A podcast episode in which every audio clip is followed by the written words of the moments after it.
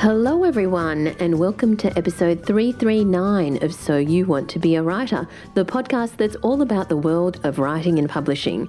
My name's Valerie Khoo, and I'm CEO of the Australian Writers Centre, where you'll find writing courses and a wonderfully supportive writing community. And this week, something a little bit different. I'm actually not here with my wonderful co host, Allison Tait, author of the popular Mapmaker Chronicles and Ateban Cipher series, because, you know, it's school holidays where we live, and I'm sure many parents from around the country and around the world can attest to the logistical nightmare that is school holidays.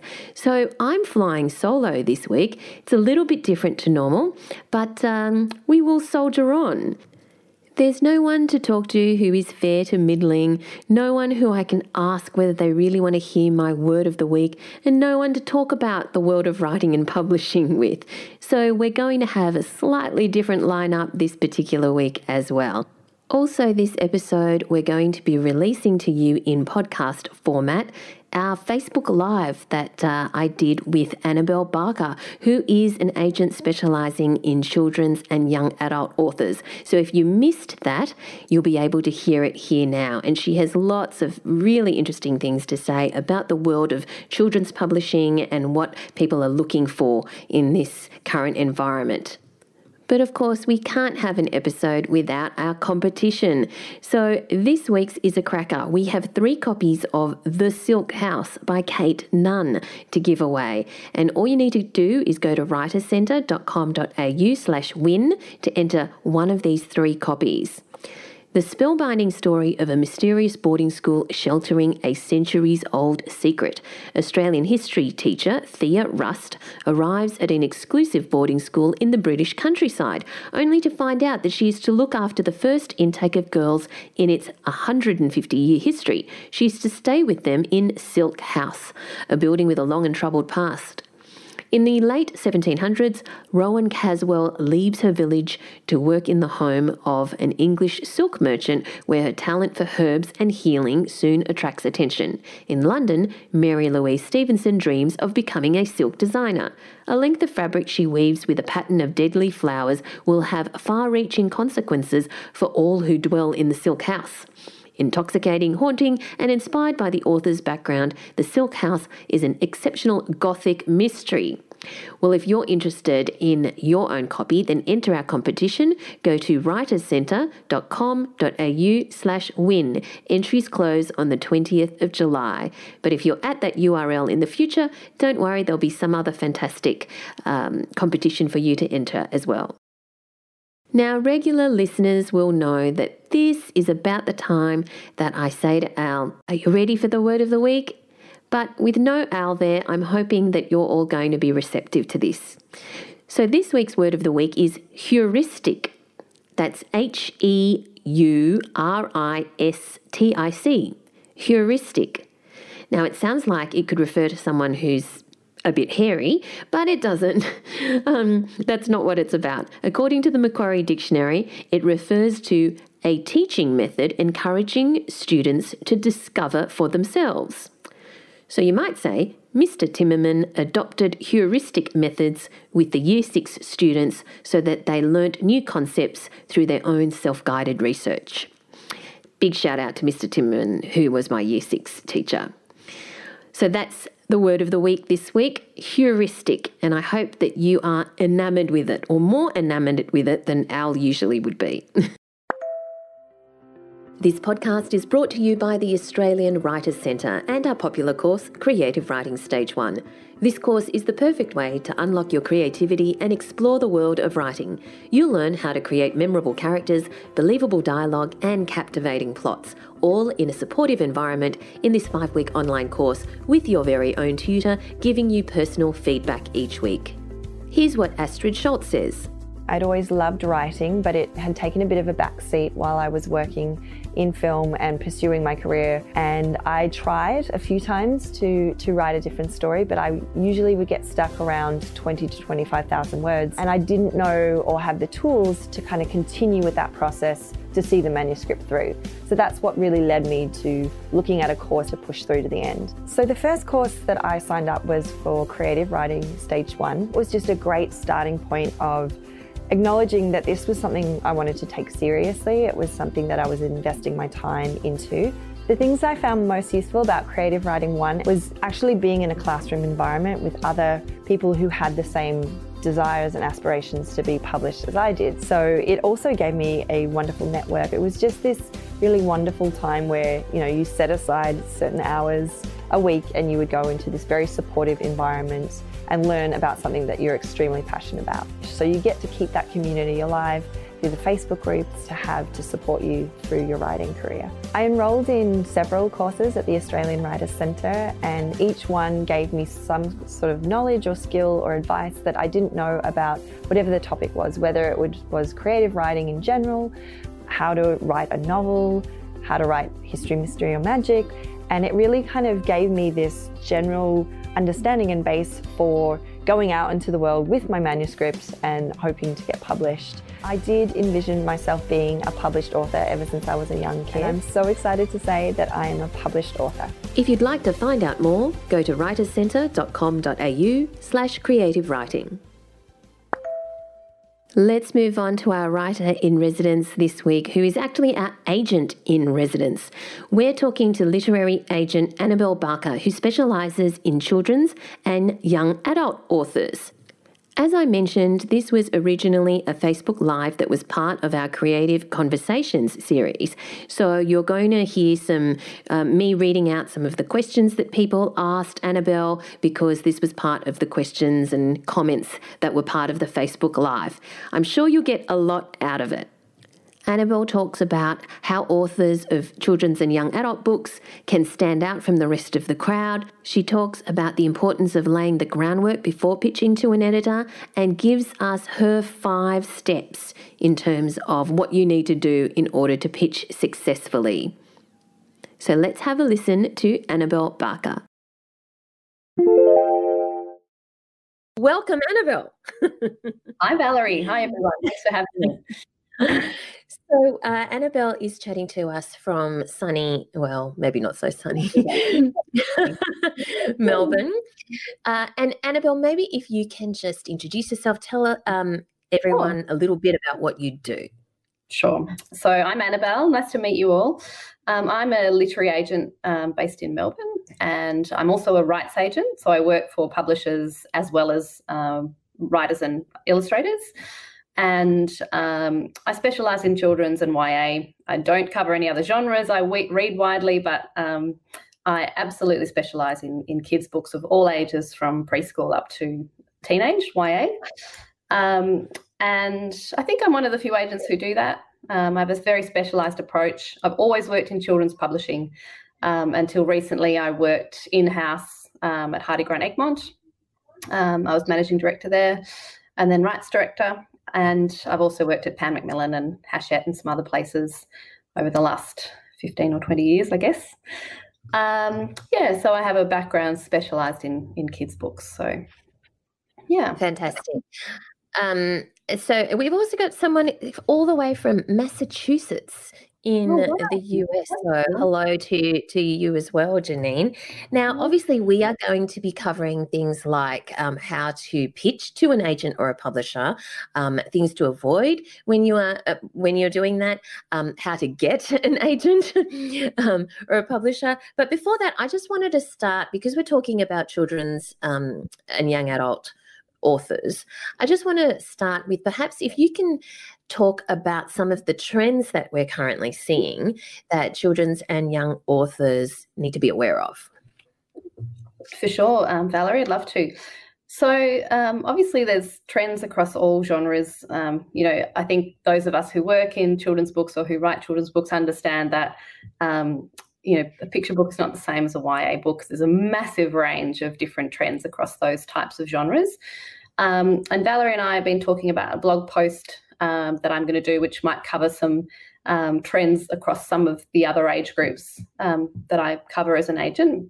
But I just wanted to mention a couple of big ones at the moment um, that I see as kind of um, definitely growing and expanding um, across in Australia and also internationally.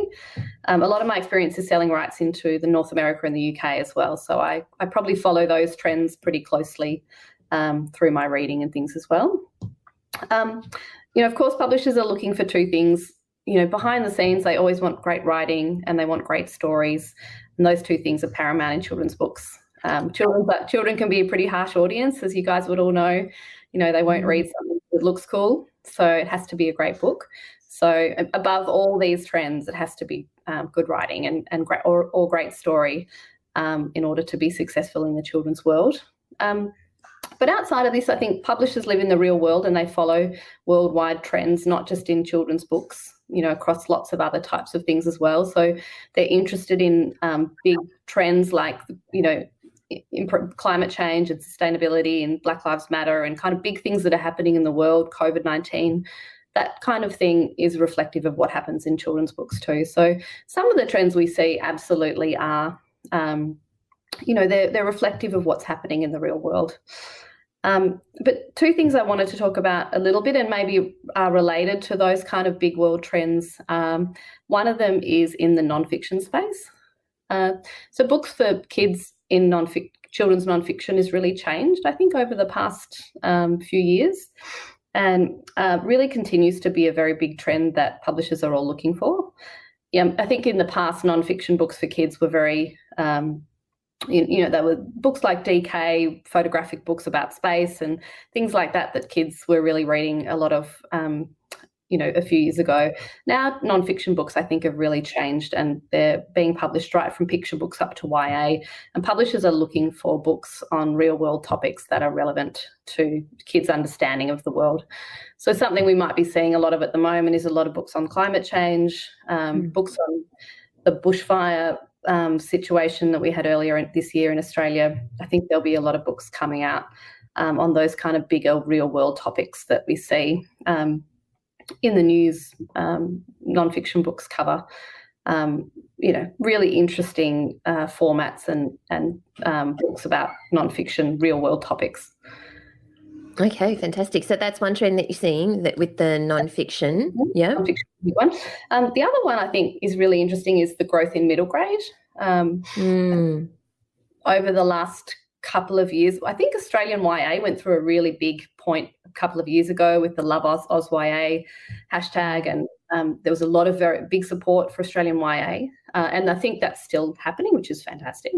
But I think there has also been in the last couple of years a lot more Australian middle grade being published. Middle grades are really hard um, audience to write for, and people who do it well, I think, are very clever writers. They really think a lot about their audience. So uh, I think there is um, kind of a bigger respect happening for that kind of middle grade reader. And some of the middle grade books we're seeing now um, are really dealing with a lot more complex issues um, in a very respectful way, I think, for those kinds of you know stories discussing trauma or big you know big picture issues um, written in such a way that's relevant to a sort of nine to 12 year old reader. So I think mm-hmm. um, it's quite an important age group, and hopefully we're seeing more and more books coming out from Australian writers in that in that area. Mm. Okay, so it, um, it, that's uh, trends in nonfiction, and they are books, guys, like um, Lesley Gibbes' recent book Cicadas, um, Pamela Freeman's um, The Desert Lake, um, and also, yeah, the growth in in middle grade with authors like um, A.L. Tait and Tim Harris, and um, some fantastic authors in that space. I know that a lot of people who are on this um, Facebook Live they are really into picture books. Yeah. And um, are we seeing any particular trends with picture books? So young, the younger than middle grade. I think in you know in the same way, um, nonfiction trends in picture books are really strong as well. So mm. definitely seeing some people tackling um, real world issues in picture books. Um, you know, last year there was Sophie Beer's Love Makes a Family um, you know, ref- reflective of the same-sex marriage vote, um, those kinds of books that um, are tackling, you know, tackling things that are happening happening to kids in the real world. Um, you know, Philip Bunting did a book on um, sustainability, which has just come out. There's been quite a few books tackling those kinds of issues.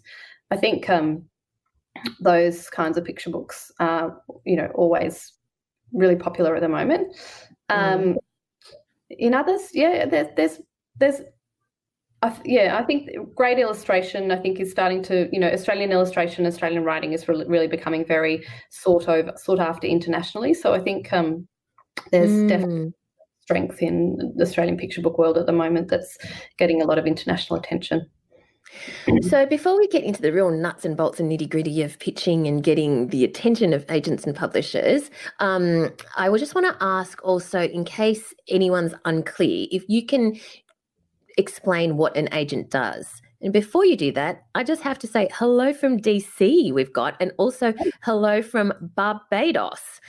So, you know, that's great. Um, but also, of course, hello from Perth, hello from Brisbane, um, a lot of um, uh, people from, you know, Melbourne, Canberra, and so on. So, thank you all for joining us. But yeah, if you can just quickly define what an agent does, the role of an agent. Yeah. So agents are all different, I guess, um, and I think we all do different things in different ways. Um, there are, you know, strongly editorial agents. Um, I'm not one of those, but um, there are there are agents who will absolutely edit your work line by line before they submit it to a publisher.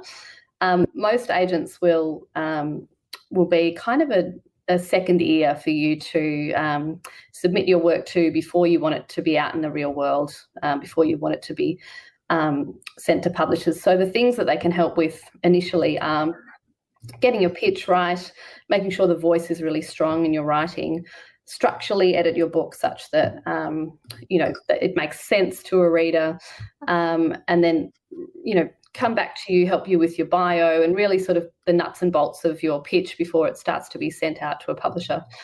The other important thing that publishers do is that they hold very strong relationships with editors.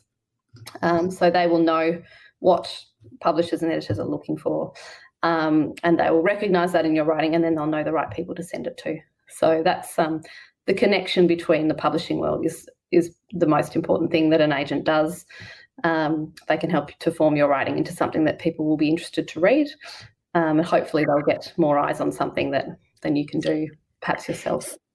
So, and this might be an irrelevant question, but um, everyone also often asks, "Do you need an agent?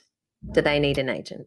That's that's a really good question. In some countries, you do absolutely, but I think not in Australia. Um, you know, agents are not that common here, so um, I don't think you need an agent in Australia. If you can find other ways to get to publishers, you know, there's lots of other things you can do. You can enter competitions. Um, mm. You know, there's mm. many, many writing competitions in Australia. There are good, great pitching sessions that some of the festivals run. Um, so there's lots of ways you can find your way to publishers without having an agent. Um, an agent can be really helpful, uh, but they're also hard to get. So I think um, you can you can absolutely find success without an agent in Australia. Um, less so, I think, in other countries. Less so in America and the UK.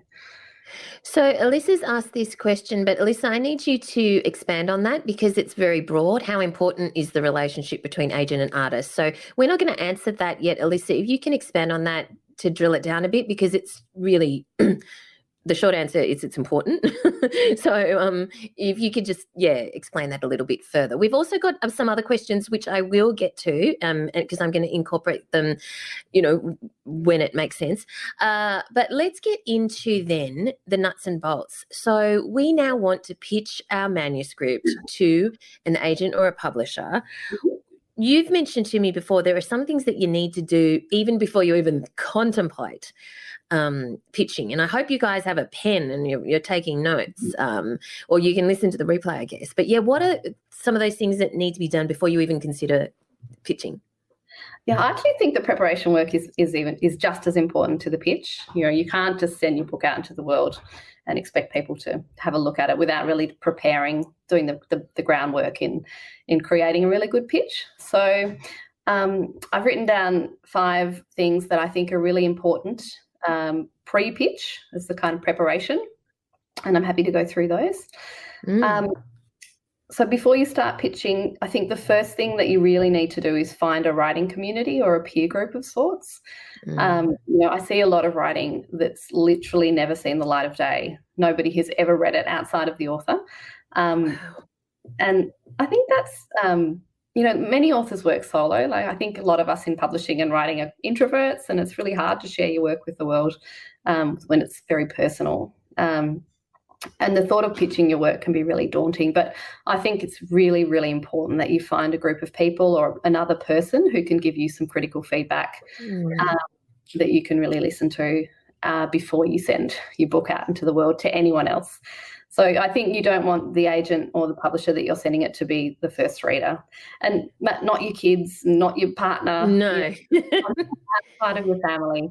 Um, yes, proper feedback. And and I will jump in and say that if you are doing courses at the Australian Writers Centre, you will have a ready made group of people in your cohort or in your class, or even if you end up not quite gelling with them, you have then the alumni group, you will definitely find people in that. So, um, but you can look for it elsewhere as well. But there's a kind of ready made group if you do courses here. Okay, that's a really good one. Find a writing community and make sure that other people read your manuscript before.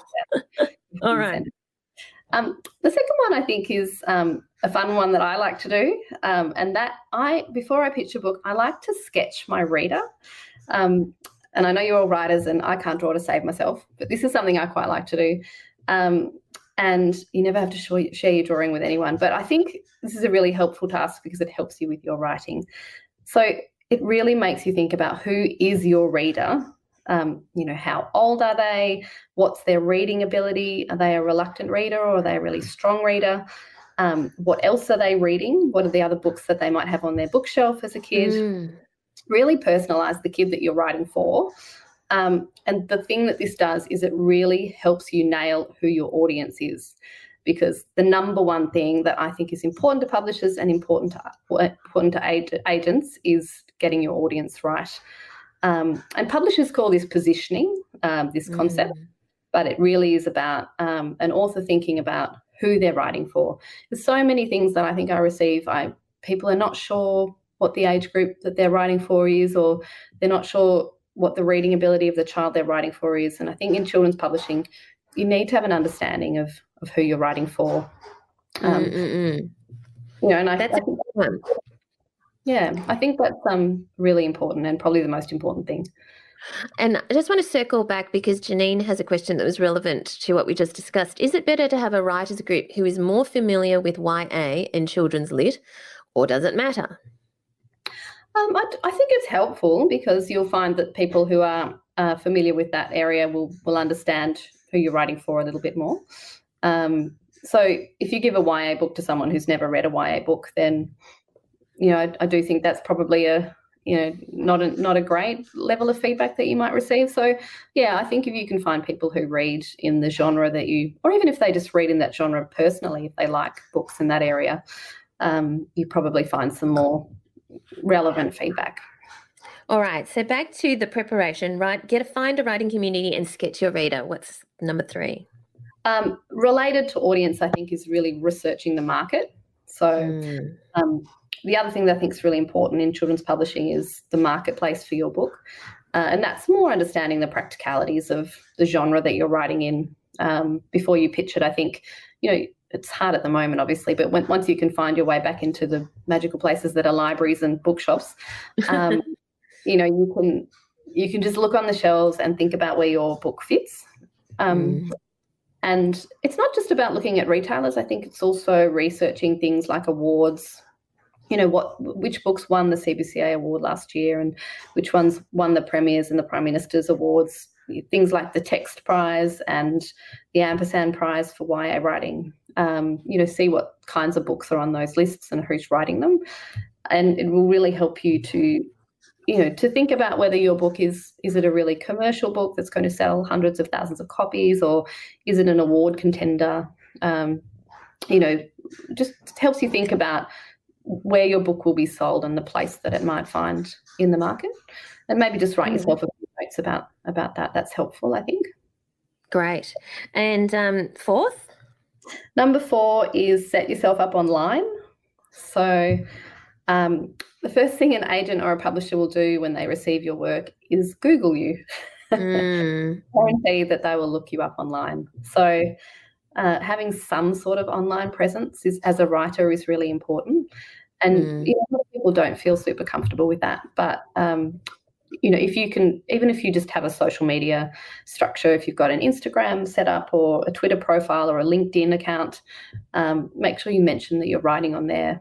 Um, a lot of writers and illustrators now have a website, you know, even yeah. just a one pager, just saying who they are. Um, and that's that's a really important thing as well these days. Definitely, and that's basically um, making yourself Googleable, make and findable, and um, build. The, it's the start of building your author platform. And for those of you who um, want a step-by-step blueprint, uh, have a look at our course because it's uh, just go to the URL at the bottom of the screen and search for "Build Your Author Platform," and there's a step-by-step, you know, blueprint on exactly what you need to do. But that's a good one too.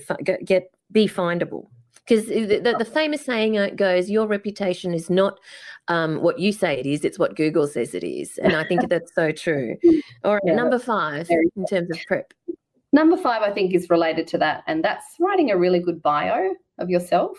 So I, I see a lot of really good bios, and then I see a lot of really terrible ones that I just think, mm. um, you know, all agents are different, but I really like to see a little bit more of the personal side behind someone's writing. And I think you can do that with a really strong bio. Um, you know, it's lovely to hear that you are from Melbourne and you love reading books, but that's kind of not that interesting, I guess, to to be the first thing that you tell someone about yourself. You know, you mm. might want to. you can either relate it to the book that you've written. You know, you might to your own personal experiences as a reader, as a child, or as a writer. Um, perhaps if you've written a book on um, sustainability, then you, you want to have some credentials that kind of describe why that's really important to you um, or even if you've just written a middle grade or a YA um, contemporary story, you know, what kind of inspired you as a child to write a book like that? You know, I really liked hearing about people's backgrounds as kids and why they're writing for mm. kids. You know, you've got to remember that your audience here is children's, uh, is children or, or teenagers, and it's really important to people understand why. I, I, thought of a good example this morning. I was trying to find a um, uh, yeah. bio that I liked. So I looked at Rebecca Stead's website. I'm sure you know her well from US writing uh, beautiful stories for middle grade and teen writers, readers. Mm. Um, she's got a really lovely bio on her website um, that you guys could Google. And it just basically is it's very simple, but it just talks about her, um, you know, how she grew up reading as a child. And I felt I really connected to that as a reader myself. And Brilliant. that's just a random, but I think yes. Um, it's a good it's a good one to have a look at. Um, Definitely. So, every, so everyone can um, look that up uh, after after this session. So um, just to let you guys know, if you make a statement, I'm going to assume it's a statement and it's not a question. So if you if you haven't actually got a question attached to your comment, it's not going to get answered because it's it's not a question. Um, so just a very quick one to Carly Taylor, who has said, "My name is very common when people Google, they find other people with the same name. Does that matter?" I mean, I think that what you would do there, just to just to jump in, is to make sure that you have the words Carly Taylor author mm. in lots of places on your website so that most people will probably Google Carly Taylor author or Carly Taylor books. Um, yeah. So if if you have something different to add to that, let me know. Um, Annabel? I think no, I think that's a really good question because a lot of people worry about the spelling of their names or books, you know, people that there are it's a common name. Yeah, absolutely. Include writer or author in your uh, website and on your profile. Great. We've got heaps of questions. Um, how does a middle grade writer get their stories in front of middle grade readers prior to publication for feedback if they don't have a career such as a school teacher. Oh, mm. well, I mean, Allison Tait, also known as A.L. Tait, is a middle grade uh, author and she is not a school teacher.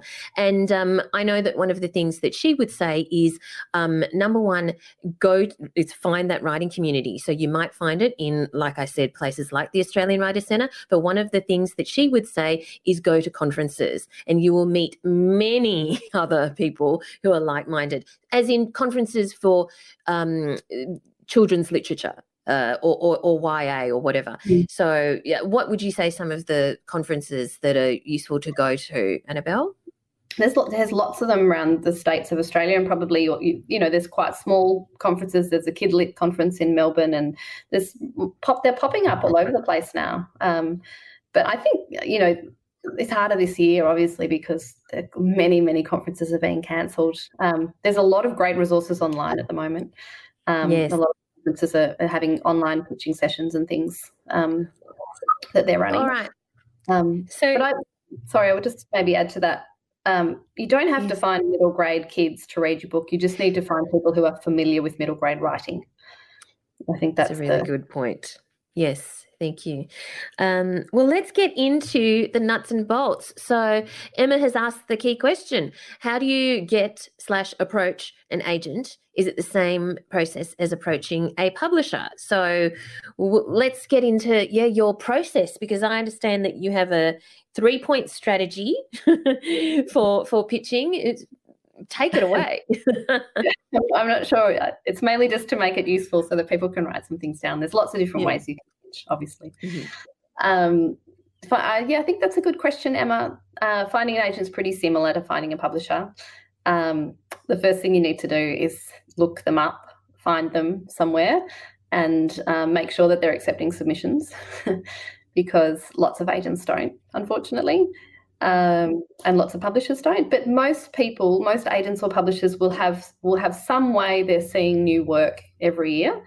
So if you spend enough time online looking them up, and you've got your eye on someone who's the agent or the publisher that you really want to work with, find out what conferences they're going to that year. Um, where have they been the year before? They're probably going back to the same ones. Um, have a look on their websites and look at their submission guidelines. They might not be accepting submissions now, but maybe they have a month every year where they do. Uh, lots of publishers have one day a month where they accept new work, um, and yeah, it's it's not. I guess it's not rocket science to find them. The key is then getting your pitch to sit above where everybody else's is, so that you, your book will get read.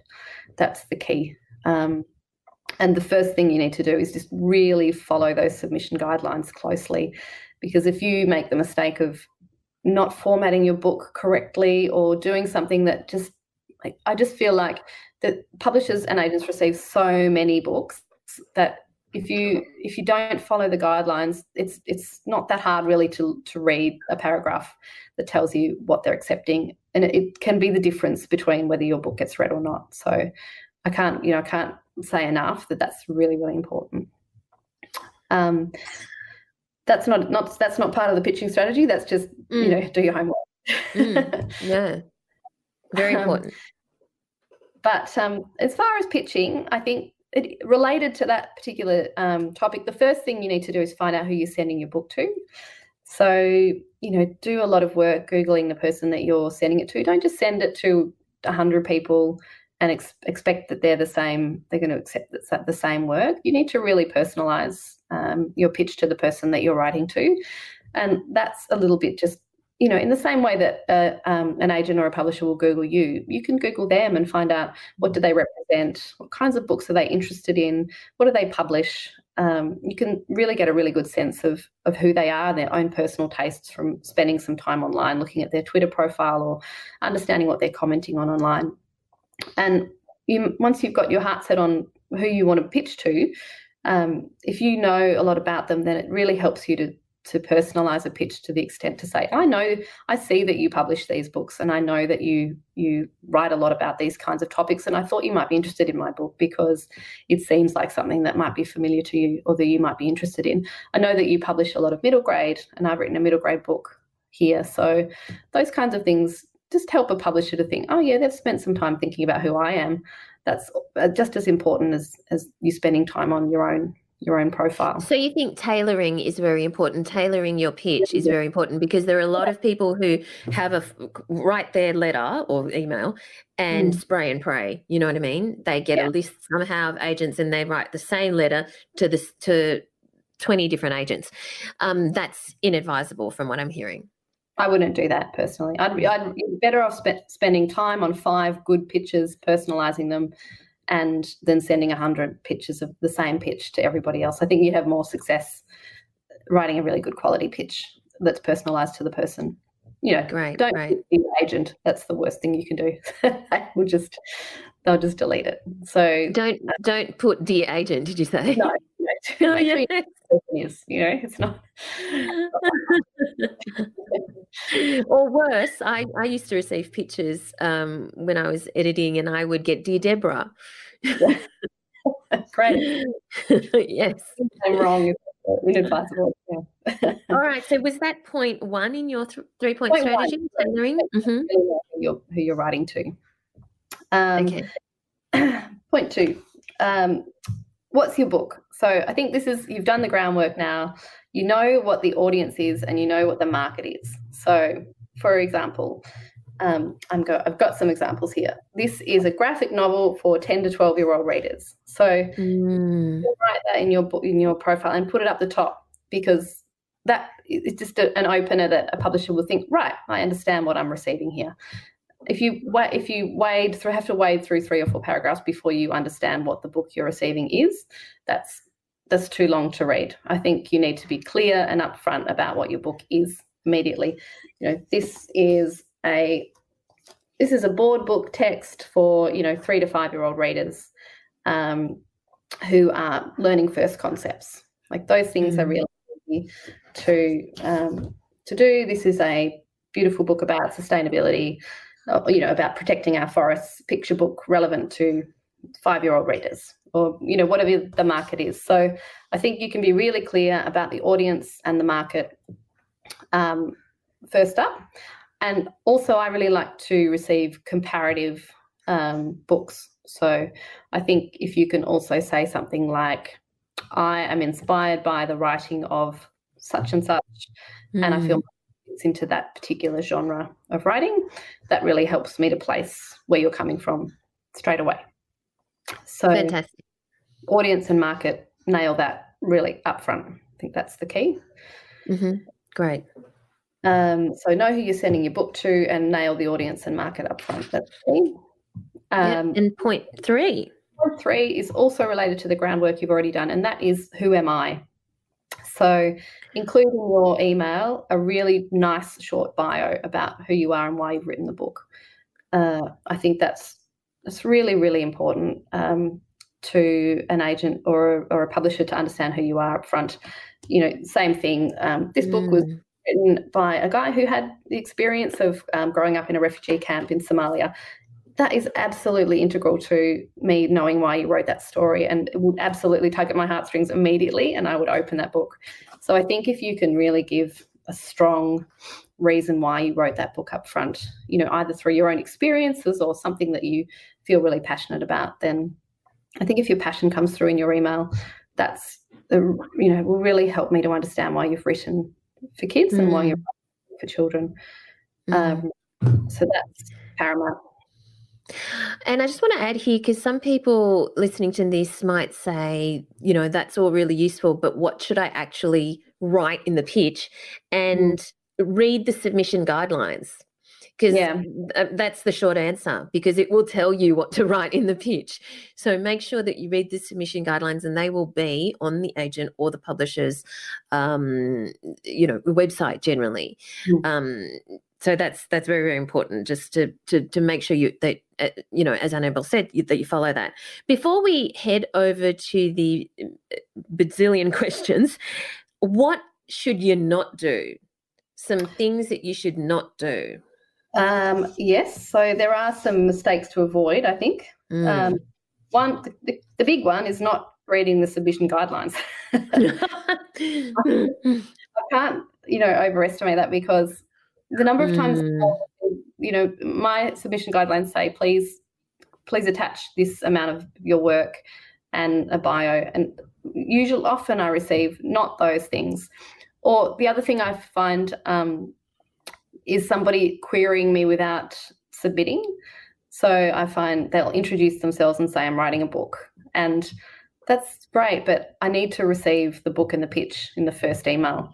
Um, you know, pu- publishers and agents don't have time to write back to people and say, that's lovely, wonderful, please send me your book. I think um, it's just you know it's just about um, you know getting that right straight away. Mm. really really important. Um, the other things I wrote down. Um, yeah, don't pitch without knowing who you're pitching to. That's important for me. You know, I'm speaking on behalf of myself and not other agents. Maybe other agents don't mind so much, but I'd like to people to know who I am before they before they send me their book. Mm-hmm. Um, and you know, there's some other things to be careful with. I think those are the two biggest mistakes, just not getting the submission process right. Okay. All right, great. So I'm going to go through um, some of the questions. So just bear with me because I need to get them. Um, Marinda has asked, can you discuss chapter books, trends, and things to be aware of? That's a good question. Yeah, great, Marinda. I think um, I think you mean by chapter books that young sort of junior fiction, which might be the kind of bad guys um, age group, kind of kids who are writing five to seven year olds. So it's been a really huge area actually in the last um, couple of years. That's mainly been around illustrated chapter books. Uh, they're hard to do, I think. They're really hard to write well and get that age group well. Um, trends are they're heavily illustrated now. So that's something to be aware of. There's fewer of the books that are just written as text only. So that's to be aware of the fact that if you write a text for that age group, uh, you need to understand that it needs to be something that can be illustrated quite clearly. Um, there's been a move away from the very narrow, um, short chapter books, the kind of, you know, 60 page uh, book for little kids to uh, children of that age group reading quite dense illustrated fiction. So I think publishers are looking for books that are a bit chunkier um, so you, I guess you need to be aware that if you you can still write a short text, but maybe you need to write two or three stories about the same character that can be included in the same book, and also be aware that it'll be heavily illustrated. Um, Marinda, if you want to find out more, go to writerscentre.com.au slash chapter books, and that um, can give you a lot of basically a really good guideline on exactly what you need to know regarding chapter books. So, Elisa, um, remember, had the question about how important is the mm-hmm. relationship between agent and an artist, and she's uh, clarified that with the connection between people is tangible in most instances. Do you look for people you vibe with?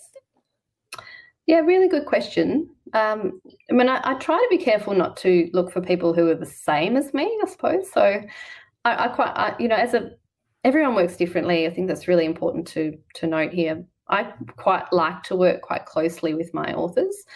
Um, so I do have a personal relationship with them, but um, that doesn't mean that I have to connect with exactly why they're writing their book.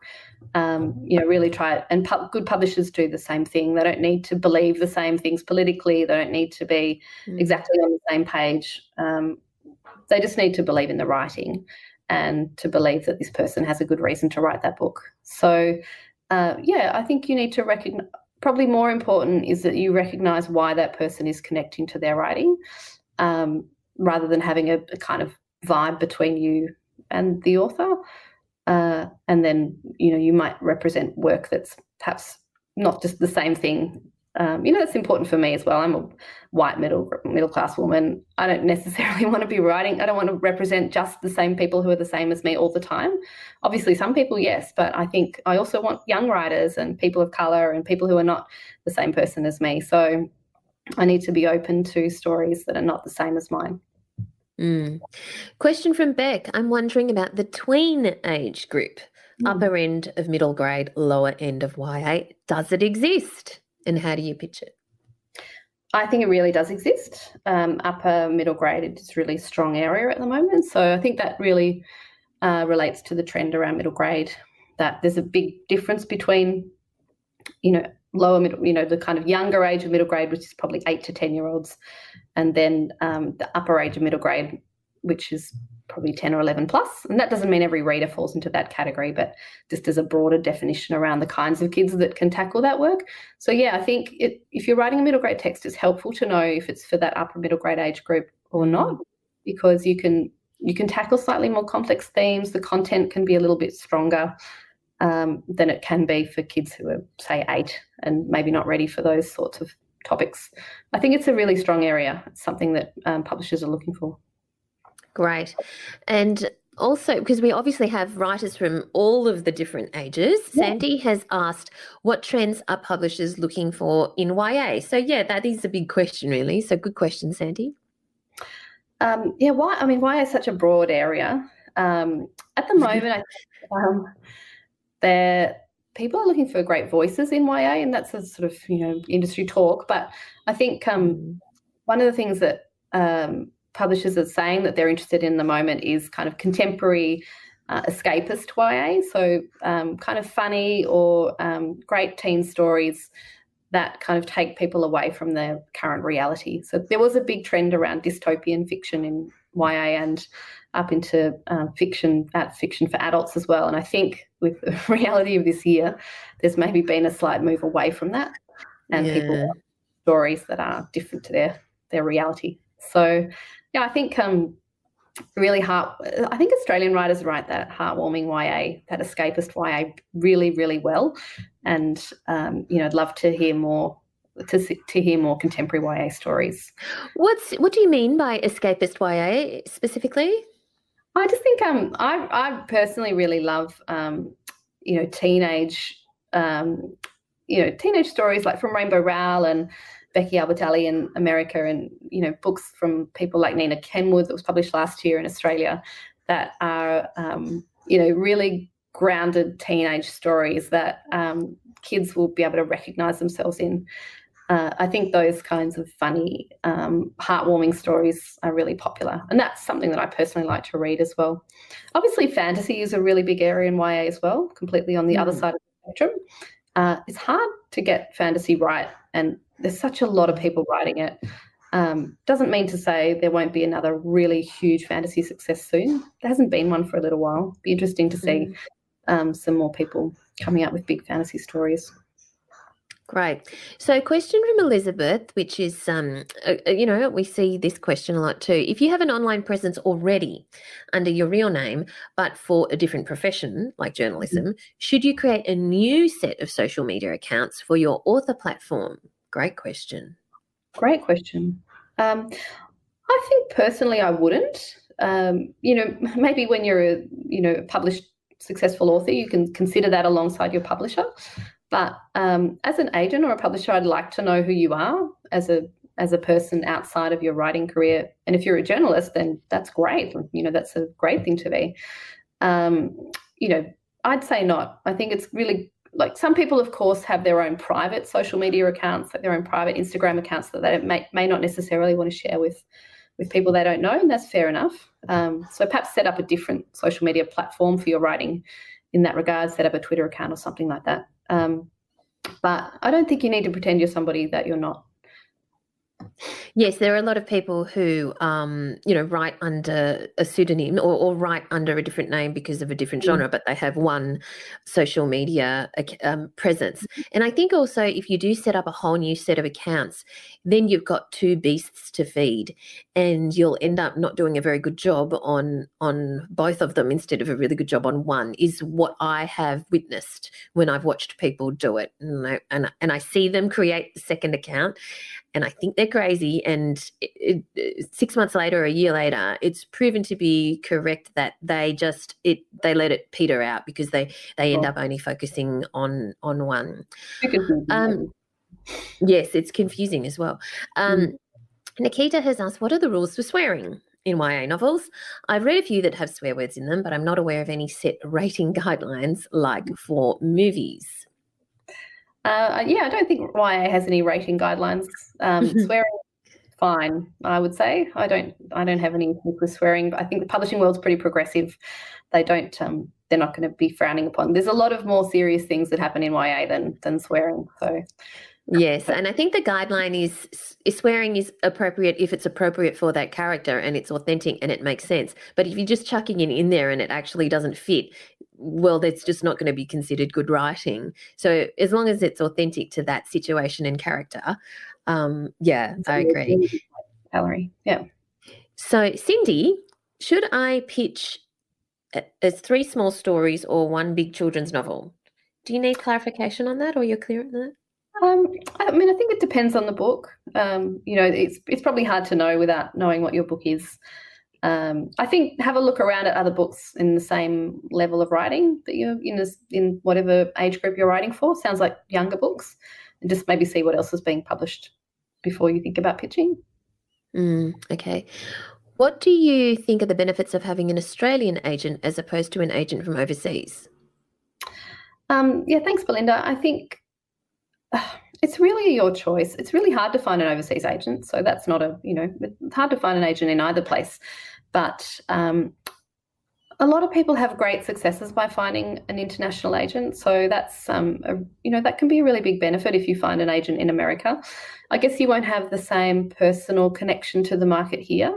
If you want to be published in Australia um, first, then you probably should find somebody here. But if you've got really high aspirations for a big international book, um, mm. you know, like Astrid Scholte's book last year, or there are great benefits as well to be having. A, there's more agents in America and the UK as well, so it's really a, a matter of personal choice, I guess. Mm. Um, for unpublished writers, how many manuscripts should we write before approaching an agent or a publisher? Should we have a portfolio to show? Good question. Um, I don't think you need a portfolio. I think you need to be committed to writing. So if you've written one picture book, then you probably will get less attention than if you say I've you know, I have written numerous texts or I've got lots of other ideas that I could share with you. Um, that's really helpful to know. I think in the older age groups, it's much more understandable if you've just written one book. Uh, probably depends on the genre. Yes. I think also that people, agents, and publishers are going to judge you on that particular book, but they will be mm. asking you, "What are you writing now? What are you writing next?" Or, uh, you, as as Annabel said, you need to show that you're committed to to writing. Um, and in terms of how many manuscripts you should write, however manuscript, however many manuscripts it takes for you to finally get to the one that you think this is i'm proud of this this is really the best it can be and and sometimes it might even be how many the question more relevant might be how many drafts should you write well mm. There are some people who write countless drafts, but it's however many drafts it takes to that particular manuscript is the best it can be, I think. Um, Beck has a question. Children's books sometimes have a secondary adult audience. Mm. Should you mention that in your pitch? Good question. Um, I think there are certain genres that have that, certain areas of the children's book world. YA is obviously a really clear one that moves up into the kind of 20 somethings and older. You know, I read a lot of YA personally outside of work. Um, that's helpful to mention in YA. I also think there's a genre of middle grade family stories that are really widely um, accepted as kind of family viewing in the same way that movies might be. Books like Wonder and those kinds of books that are really um, become part of the kind of fabric of our society, and, and, a lot of people read them outside of outside of um, the children's book world. So those kinds of areas of publishing, it's it's helpful to mention that this could be a really strong um, family story. If you can think of comparative texts that it relates to, then that's good. But you know, picture books maybe less so unless you're Shaun Tan or someone who's writing for an audience that's adults. Perhaps not. I love this question. Lynn Lynette has said, "Do you need to put your age on your pitch? Would publishers look at a new author who is older as unacceptable?" That's a really good question, and absolutely not. You don't need to write how old you are. Um, you know, agents and publishers should be open to people of all ages, and it shouldn't matter no. Yeah, absolutely. You should listen, Lynette, have a listen to the podcast episode that we did with, I think it's Hilary Spears. And she, her first book got published, I think, at the age of 76 or something like that. And she's now had several. Um, so, yeah, it's it's never too late. Mm-hmm. Amy has said, if an agent agrees to take you on or asks for your full manuscript, is it appropriate to still query other agents before committing? Great question. Uh, it's still appropriate. I, I think per, this is probably quite a personal um, thing for agents. I quite like to know if you're submitting to other agents at the same time as me. So maybe if you could mention in an email to say, I've also sent this to some other agents. I don't know who, I don't need to know who they are, uh, just so I can be aware that there's other people looking at your work. Um, and I think once we have an agreement that at that point, you, you know, of course, no longer mm. need to sending it out. But at the query stage, you should be keeping your options open. Yeah. Yes. If you've signed something, yeah, don't go to other agents. But if you haven't, yeah, that's okay. All right. Um, from a listener, again, I have an appointment with Jacinta di Mase in July as part of CYA. Should I have a couple of extra story pictures up my sleeve in case she asks for more? Um, that's a good question. Jacinta's a great agent. That's really great to have be able to pitch to her. Um, I think uh, it's helpful probably to have a couple of other ideas. You don't need to necessarily write them, but I think if you can show that you're committed to writing, and if she says if you've written anything else, it could be helpful to have a couple of other ideas up your sleeve. And in fact, I think it was Shelley Unwin, one of our graduates, who was pitching to an agent, and that agent didn't want um, to hear any picture books or, or whatever it was mm-hmm. at the time. And so she came, she had some other pitch, but then she had the picture book up her sleeve. so I could be mixing up the wrong person, but this author had the um, picture book uh, pitch up her sleeve and happened to pitch it at the same time. And in the end, the agent took that one on, and in the end, that's the one that got published. So it's right. it's always useful just to have them up your sleeve, and mm-hmm. if it's appropriate, then you know discuss it. Uh, if published overseas, will it make it difficult to publish in Australia? Uh, no, it doesn't necessarily make it any more difficult. Uh, I think if you live in Australia and you've been published overseas, you know you might be you should have more luck finding a publisher here uh, if your book's yeah. already been published. Jeanette is asked, I'm writing a set of three junior fiction books with the same characters. I have finished the first, the second is nearly complete. Should I wait until all three are finished and polished before submitting the first one? Uh, that's a really good question, Jeanette. I think probably not. I think you could write the first two and then map out the story plan for the third, and that would be fine if you had a storyline mapped out. If you've written, you don't need to write all three books. Um, yeah. I think that would be fine to, submit to publishers. But submit the first one, right? Or, or wait, not you. She Jeanette doesn't have to wait till the second one is complete. No, I think she could, as long if you've mm. got a plan, you know, make sure that you mention that you've planned three in the series and that they, this is the outline. Um, it'd be really helpful to have a series outline if you want it to be a series, uh, and then you can pitch the first one and the series outline. That'd be fine. Uh, I know another one, a good one that um, people always ask in this similar situation where you've got three. They and they want it to be a series of 3 mm-hmm. Does the first one need to be standalone, like read as a standalone book? That's a really hard, good question. Series are very hard to get published, so uh, you know it really depends on the book. And it, if if you really believe it wants to be a series, you can absolutely have a go at pitching it as a series. Um, a lot of publishers, it's a big commitment for a publisher to take on a series, I guess is the thing to know. And important to remember that they, they have to be able to make a series viable. So it's a lot of marketing and background commitment in order to commit to a series. So if it can stand alone as a read, even if you pitch it as a series, it it probably helps. Um, you know, but you should stick to what you what you really want it to be.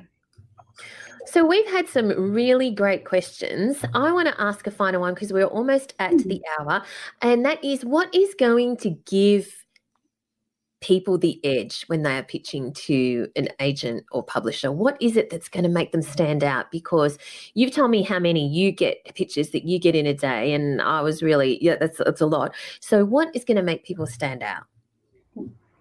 Uh, that's such a good question. It's kind of the the, holy grail kind of question, isn't it? Mm-hmm. Um, I think, you know, what the ultimate aim is to get somebody to open the work that you sent them. So that's the key. And, you know, if you polish the first chapter really well, that's a really good point point to make too. Make sure your opening paragraphs are really strong in the book that you make. But outside of that, you just need to give your pitch something special. And I think the best way to do that is to give it a personalized touch. Uh, just make sure you're different to everything else that people are receiving. Um, you know, try not to try not to be too stock standard in what you're saying when you're when you're writing to someone. Yeah, and that boils down to the tailoring to that agent, right? And also mm-hmm. making it clear that that you're really committed to this whole process. Yeah, absolutely. I think that's really, really important for people to hear, uh, for an agent to hear that your commitment to writing is is really important to you. They want to know about that. And is there anything else you'd like to add to inspire people on their journey? no, I'm just so pleased that pe- there's so many people writing um, children's and YA, and you know, great to hear that there's people tuning into something that's specific to kids' books because um, you know it's the absolutely the best part of the industry. So I'm really pleased to have people tuning in. Thank you so much to um, Annabel. I really appreciate you spending uh, your time answering all of these questions. Uh, we put Annabel's website, so you can check out Annabel as well. Annabel's website is here. Um, thank you also to all of you for participating. Um, if you want to find out more about different courses, particularly in the world of um, children's and young adult and picture books, um, check out writerscentre.com.au. The in particular, the, uh, like our chapter book course is get we get so much incredible feedback from it. Um, uh, Annabel mentioned Astrid Scholte, who got her overseas deal for Four Dead Queens and Australia, and she's done our courses as well. So many people who've done our writing picture books course uh, are now published picture book authors, and that's really exciting. Um, so, thank you everyone for joining us, and thank you again, Annabel. Really appreciate you taking the time to do this. Thanks, Valerie. Thanks, everyone. I hope you enjoyed that chat with Annabel Barker. I'm also hoping that my partner in crime, the wonderful Allison Tait, is back in action next week, even if school holidays is on, because there's so much that we need to catch up on and so much that we need to talk about. In the meantime, it's been so great to see so many young people enroll in our new Teenage Creative Writers program for budding authors. It's such a fantastic program. I'm really proud of it, and it's really going to help young writers who are passionate about storytelling, who are passionate about words, really get into a rhythm and really get some structure to their creativity. And I'm sure that they're going to love it, especially because they get their very own mentor. If you'd like to find out more, go to writerscentre.com.au slash teens. That's writerscentre.com.au slash teens.